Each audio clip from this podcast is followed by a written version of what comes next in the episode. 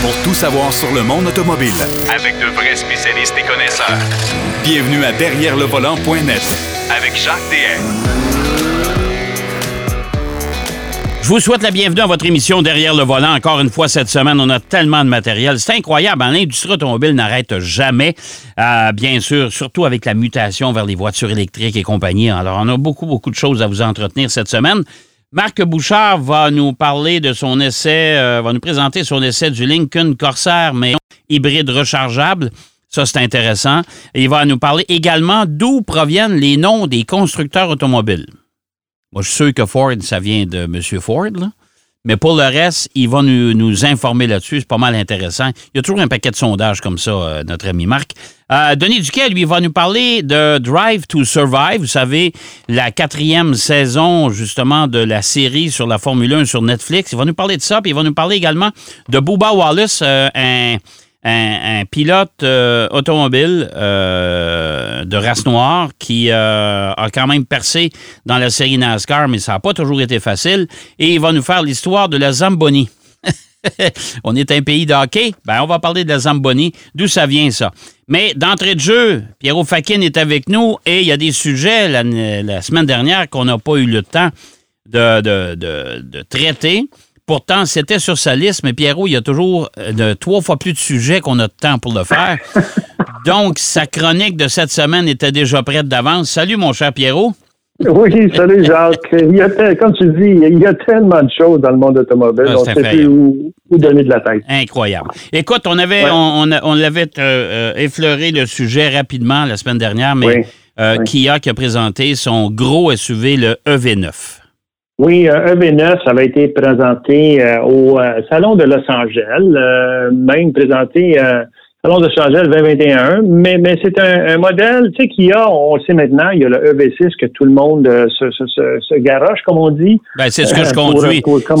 C'est ce que je conduis cette semaine. Et puis, je peux te dire une chose, ça fait tourner les têtes, ce, ce- ce véhicule. Ah, ben c'est sûr, c'est sûr. Ouais. Là, vraiment. Écoute, c'est pas pour rien que cette voiture-là a eu voiture de l'année, euh, Ouais. Car, Car of the Award, Car, Car of the Year Award en Europe. Euh, et, et Kia a, a aussi euh, nous a présenté le EV7, qui est un genre de salon euh, euh, mobile, là, si on veut. Là. Ouais. Et là, on arrive avec le Kia EV9 qui fait partie du, du grand plan stratégique de, de Kia pour euh, nous présenter des modèles euh, électriques. Euh, on nous promet avec ce véhicule-ci une, une autonomie de 540 kilomètres. Euh, la batterie euh, n'a pas été encore euh, dévoilée là, comme grosseur de batterie, mais c'est ce que Kia euh, nous promet et je pense qu'on et- en en général, Kia est quand même assez euh, précis sur le- leur euh, Ouais, ce mais- Ouais. il donnent. faut, pas oublier que le véhicule semble quand même assez volumineux, donc ça laisse Ah beaucoup oui, d'espace oui, pour les packs oui. batteries, justement. Là. Exactement, très lumineux. C'est un véhicule, écoute, c'est un véhicule concept, là, on s'entend, genre, c'est pas un véhicule qui est destiné demain matin à, sortir euh, dans, dans- dans les showrooms, dans les concessionnaires. Non, non. Mais ce, ce, ce concept-là fa- fait en sorte qu'ils font l'essai de beaucoup de technologies euh, euh, autonomes. Et cela, il, il se base sur différents pays pour faire le test de ces euh, technologies autonomes-là en Corée, en Amérique du Nord et en Europe, là, à différents continents, là, je veux dire. Ouais. Et euh, ça s'en va en, en croissant en Amérique du Nord pour l'instant. Le, le, le take rate en anglais, c'est-à-dire le- comment les gens voient la technologie de, de conduite autonome. Là? Ouais. Présentement, on est à peu près à 37% des gens qui seraient euh, acheteurs de ce genre de technologie. En 2024, en Amérique du Nord, on arrive à 69% C'est ce que les gens de chez Kia euh, et, et leurs partners euh, évaluent. Ok, À 69% des gens seraient ouverts à avoir une voiture autonome. Et en 2026, qui n'est pas si loin que ça, là, on est dans quatre ans, euh, on est à 89% Donc, les, on, on voit qu'il y a comme une tendance. Est-ce que cette tendance-là est réelle ou elle est juste théorique? Je ne sais pas. Écoute, Ouais. les gens de chez on dit toutes sortes de gens qui font ça, mais disons que de plus en plus de voitures vont avoir des systèmes autonomes à bord. il y en a déjà. Nissan, ils ont le ProPilot, il y a différentes Ah ouais. compagnies qui en ont des, des, des conduites autonomes, mais pas entièrement autonomes. Et nous, évidemment, notre climat n'a pas seulement une incidence sur l'autonomie des batteries, mais aussi sur la conduite autonome, parce que avec la neige, la slush, ainsi de suite sur nos routes, quand on voit pas euh, toutes les démarcations euh, pour que les, les, les, les, euh, systèmes ADAS puissent bien fonctionner, Ouais. euh, là, évidemment, on, on est en conduite humaine. Et moi, je pense que on va toujours l'être ici dans notre climat, là, genre. Ben, on n'aura pas, ben, on n'a pas le choix. Tant aussi longtemps que ça va marcher avec des sensors, à moins que la voiture soit guidée par un satellite, là. Mais euh, là, à un Euh, moment non, donné. il y a la 5G, tu sais, il y a la 5G, mais là, ça implique avoir Ah. des antennes euh, vraiment à grandeur du pays. C'est- fou, là. À toutes les semaines, j'entends des histoires d'horreur sur des laptops et des ordinateurs qui marchent plus. Moi, je vais confier ma vie à, à un ordinateur de bord qui va me conduire sans que je touche à rien. Regardais non, encore non, cette non. semaine des, des- une voiture, qui ont, ils ont proposé une voiture avec un tableau de bord. Il n'y a pas de volant. Il n'y a rien. Ah, mon Dieu. Moi, je vais Eh me laisser guider là-dedans. Non, monsieur, Mm, non, merci, non, pas pour non, moi. Et de toute ça. façon, quand on va en retrouver partout sur la route, euh, d'après moi, moi, j'aurai plus de permis. Fait que, garde. euh, Ouais, peut-être, peut-être. On va être, on va être en marchette. Ouais, c'est ça. On se fera des courses de marchette autour, de, autour de la maison.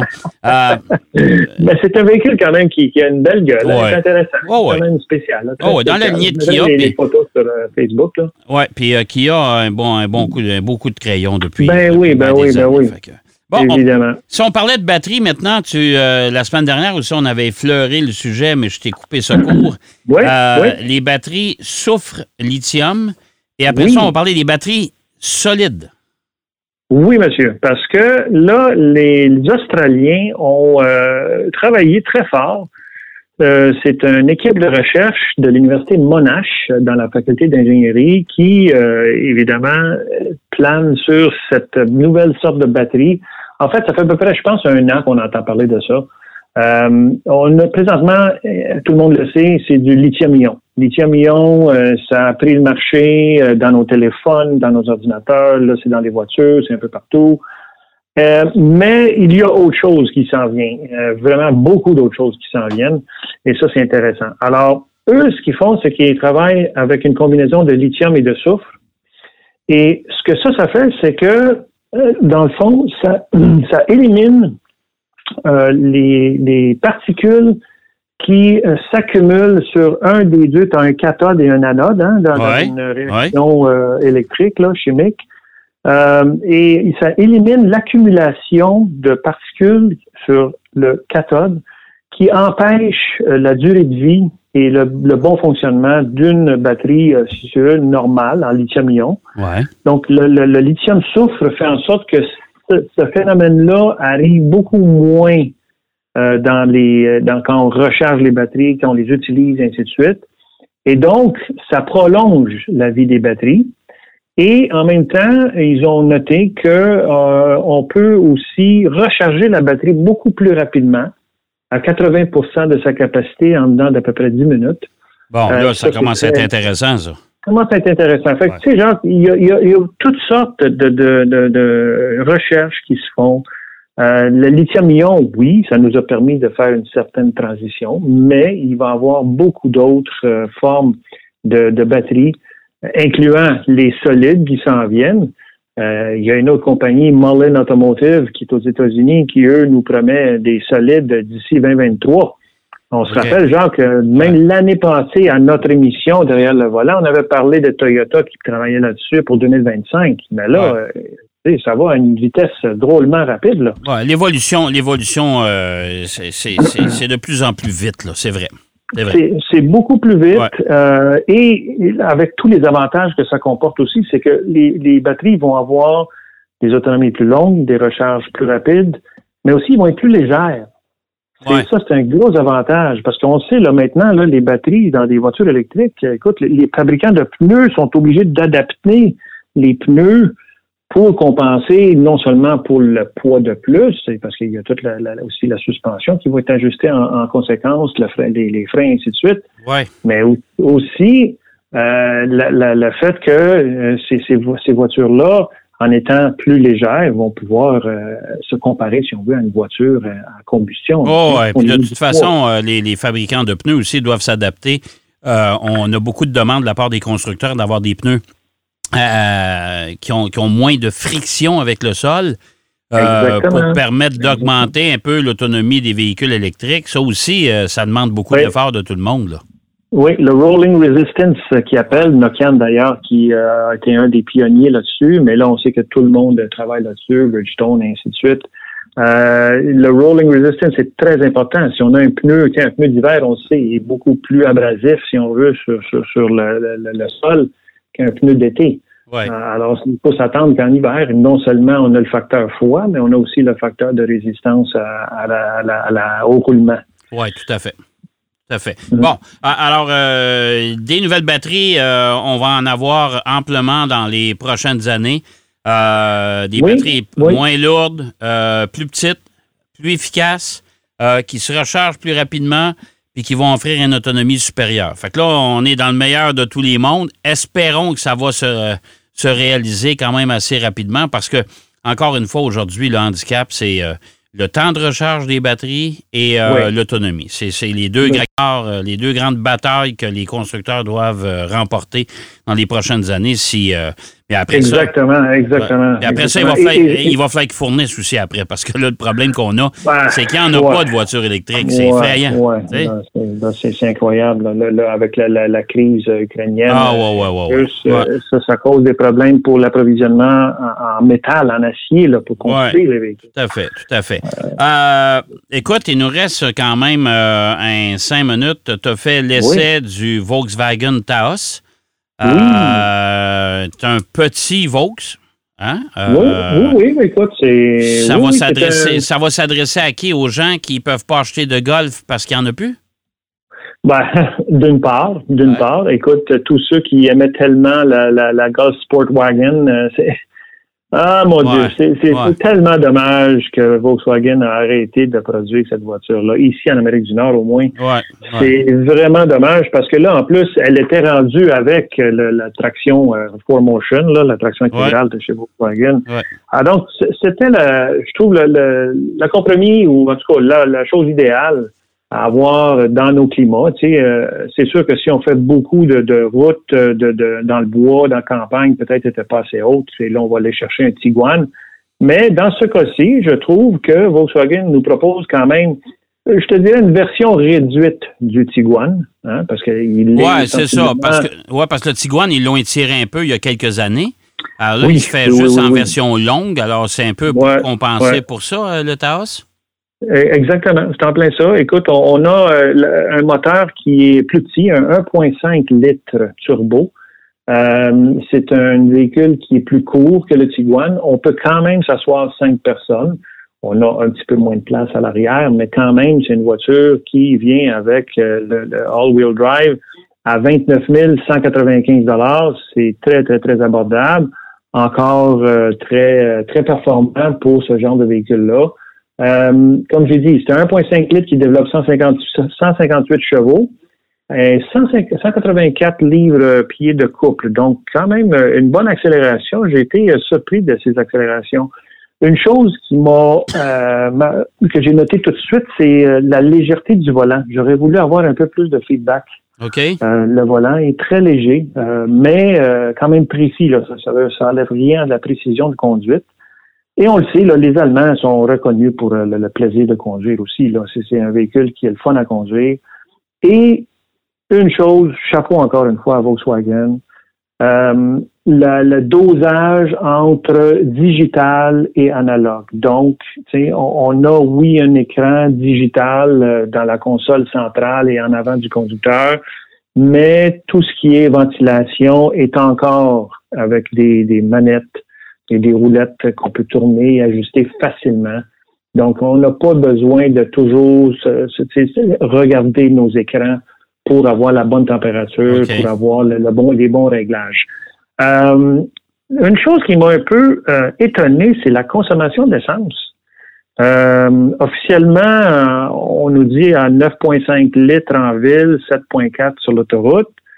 Un 8.5 combiné, mais moi, j'ai, j'ai, j'ai pas réussi. J'ai fait les deux. J'ai fait de la ville, j'ai fait d'autoroute et tout. Puis à la fin de ma semaine, j'avais un 9, euh, au-dessus de 9, 9.2 ou 9.5 litres au 100.